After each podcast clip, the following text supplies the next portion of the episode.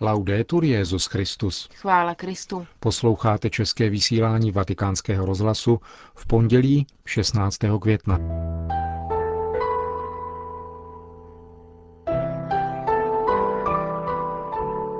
Benedikt XVI. přijal účastníky kongresu pořádaného papežskou radou Justicia et Pax. Kongregace pro nauku víry vydala okružní list týkající se směrnic disciplinárního postupu v případech, kdy se duchovní dopustili zneužívání mladistvých.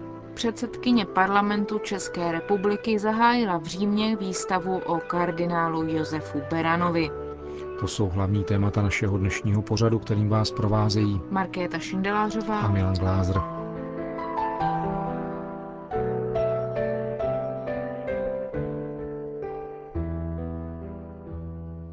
Zprávy vatikánského rozhlasu. Vatikán.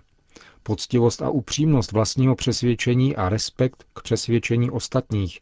To je doporučení svatého otce, které dal indickým věřícím při promluvě k indickým biskupům latinského obřadu, kteří jsou v Římě na kanonické návštěvě Adlímina.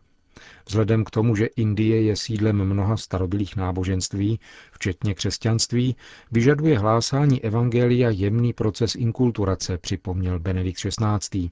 Od kněží, řeholníků i lajků, katechetů to vyžaduje, aby si rychle osvojili novou řeč a zvyky lidu, kterému mají sloužit hlásáním dobré zprávy.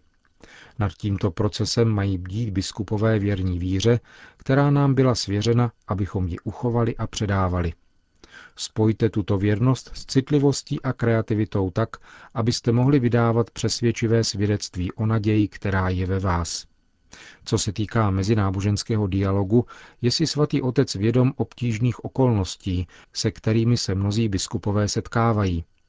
Váš dialog, řekl, musí být charakterizován stálým poukazováním na to, co je pravdivé, podporovat vzájemný respekt a vyhýbat se zdání synkretismu. Indičtí pastýři hrají velkou roli v úsilí křesťanů žít v souladu s bližními jiných vyznání. Vaše moudré vedení je ve snaze o ochranu lidských práv, náboženské svobody a svobody kultu klíčové, zdůraznil papež. Tato práva jsou založena na společné důstojnosti všech lidských bytostí. Proto katolická církev usiluje o podporu těchto práv pro všechna náboženství na světě. Benedikt XVI. indické biskupy také povzbudil, aby se trpělivě zasazovali o vytvoření společného prostoru nutného k tomu, aby si jejich komunity mohly z těchto práv v klidu těšit. Vatikán.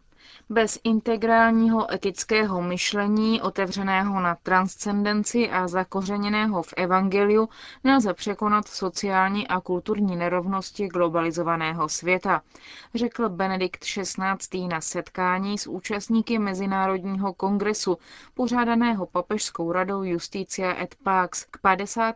výročí encykliky blahoslaveného Jana 23. Mater et Magistra. Kongresu se účastní odborníci na sociální učení církve z celého světa, kteří diskutují o rozvoji a o konkrétních výzvách pro celou církev v jednotlivých zeměpisných i tématických oblastech. Svatý otec poukázal na kontinuitu sociálního učení církve posledních papežů, pro něž byly myšlenky Jana 23.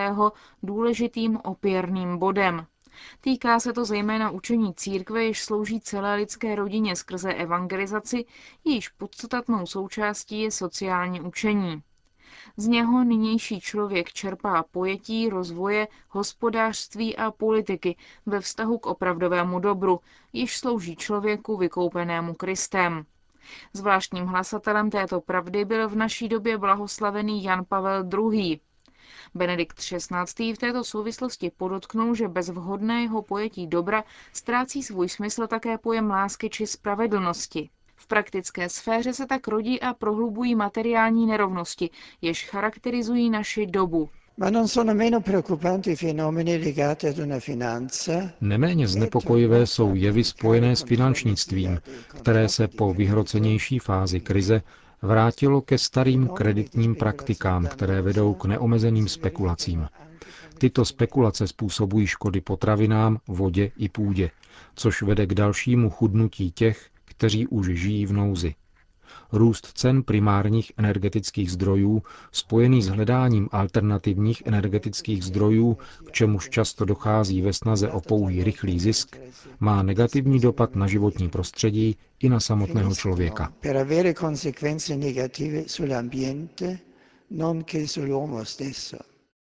Papež připomněl, že sociální otázka se dnes bez pochyby týká sociální spravedlnosti na světové úrovni, o čemž mluvil už před půl stoletím blahoslavený Jan 23. Týká se to distribuce materiálních i nemateriálních dober, globalizace i demokracie, v době stále větší unifikace lidstva, poznamenal Benedikt XVI., je proto zapotřebí opětovně evangelizovat sociální sféru a naznačit perspektivy všeobecně uplatňované spravedlnosti. Velký význam tady mají patřičně připravení věřící lajci, kteří působí v sociálních institucích s křesťanskou inspirací, o čemž také hovořila encyklika Mater et Magistra. Vatikán. Kongregace pro nauku víry zaslala v minulých dnech všem biskupským konferencím oběžník věnovaný přípravě směrnic stanovujících, jak jednat v případech sexuálního zneužívání mladistvých ze strany kléru. Dokument byl ohlášen v červenci minulého roku u příležitosti zveřejnění nových prováděcích norem k motu proprio Sacramentorum Sanctitatis Tutela – Kardinál William Levada, prefekt Kongregace pro nauku víry, o připravovaném dokumentu informoval také během kardinálské konzistoře v listopadu minulého roku. Oběžník doprovází zvláštní list podepsaný kardinálem Levadou, který objasňuje jeho charakter a účel. Vzhledem k aktualizaci norem ve věci sexuálního zneužívání ze strany kléru, schválené papežem v minulém roce, se považuje za vhodné, aby každá biskupská konference vypracovala směrnice, aby se biskupové mohli řídit jasnými a koordinovanými procedurami, když se musí zabývat případy zneužívání mladistvých. Směrnice mají zohledňovat konkrétní situace různých oblastí spadajících do jurisdikce jednotlivých episkopátů. Okružní list tedy představuje některá obecná témata, která mají být zpracována s ohledem na konkrétní situace a zároveň poskytnou a zaručí jednotnou orientaci jak členům jednotlivých biskupských konferencí, tak do jisté míry také v rámci různých episkopátů. Průvodní list kardinála Levady zmiňuje také dva konkrétní požadavky k vypracování nových směrnic. Jednak se do práce mají zapojit také představení řeholních institutů, protože věc se týká nejen diecézního, ale i řeholního kléru. A za druhé kopie jednotlivých směrnic mají být zaslány na kongregaci do konce května 2012. Relativně krátký termín a přesné datum jsou výmluvným a silným signálem, vyslaným ke všem biskupským konferencím. V závěru dokumentu jsou jasně formulovány dva požadavky. První vybízí k co nejrychlejšímu a nejefektivnějšímu řešení problému s jasnými a vyváženými odkazy na místní situaci. Dokumenty mají formulovat vztah k církevním a občanským normám. Druhý požadavek mluví o respektu k základním kompetencím diecézních biskupů, případně vyšších řeholních představených v této věci.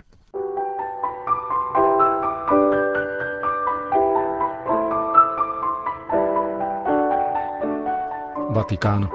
Na Papežské univerzitě svatého kříže byla dnes dopoledne otevřena výstava Milovat dobro, odporovat zlu, věnovaná osobnosti kardinála Josefa Berana, pražského arcibiskupa, vězně nacistické i komunistické totality, který zemřel v Římě roku 1969 po čtyřletém pobytu ve vynuceném exilu. Výstavu, která potrvá celý měsíc, zahájila předsedkyně poslanecké sněmovny České republiky Miroslava Němcová.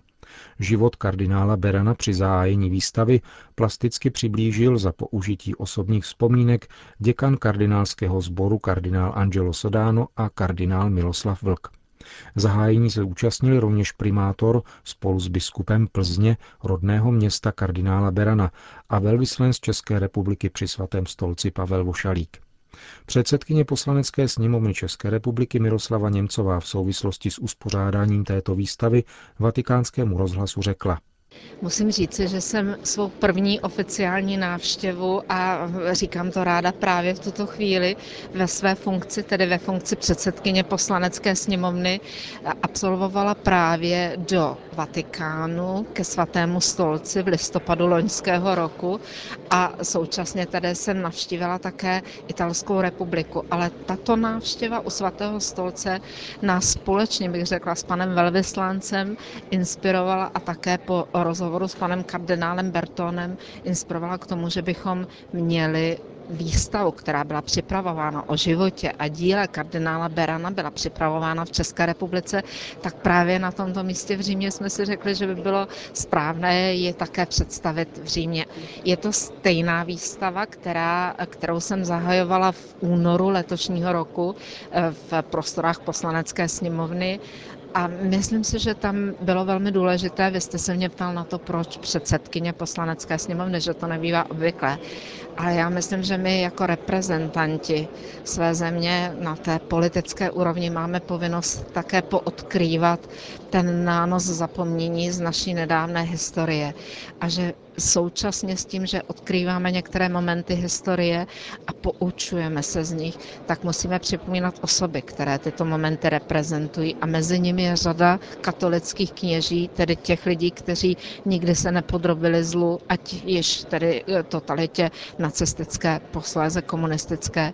A mezi těmi vynikal právě pan kardinál Beran. My jsme velmi vděční, že se můžeme tuto osobnost připomínat. Myslím, že to i eh, lidé v naší zemi potřebují, protože po té dlouhé době eh, je potřeba říci, kteří to byli lidé a připomenout je. O dojmy ze zahájení výstavy věnované postavě bývalého pražského arcibiskupa a kardinála Josefa Berana se podělil emeritní pražský arcibiskup kardinál Miloslav Vlk.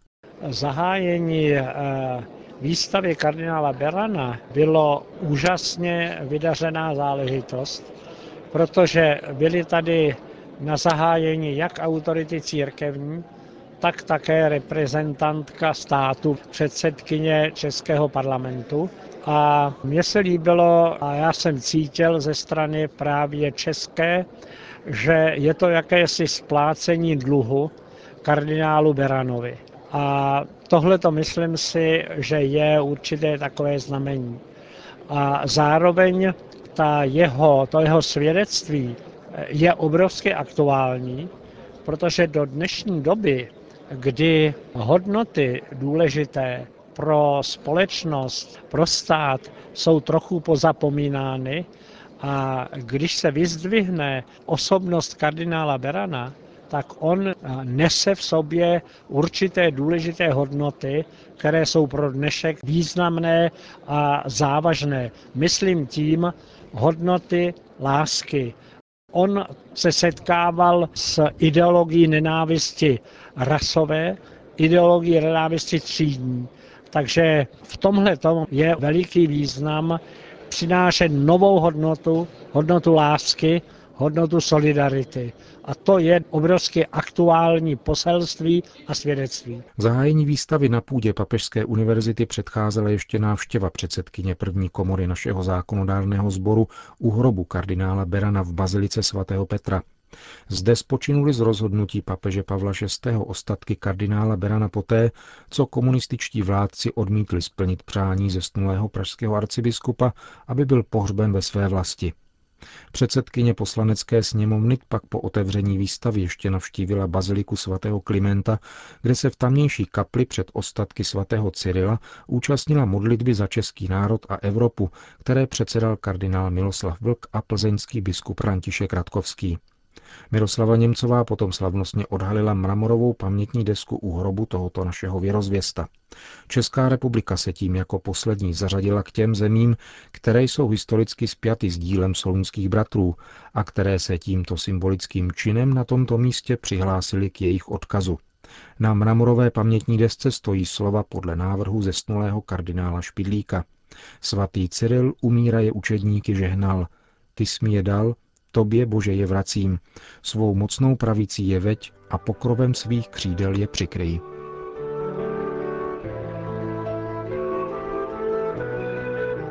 Končíme české vysílání vatikánského rozhlasu.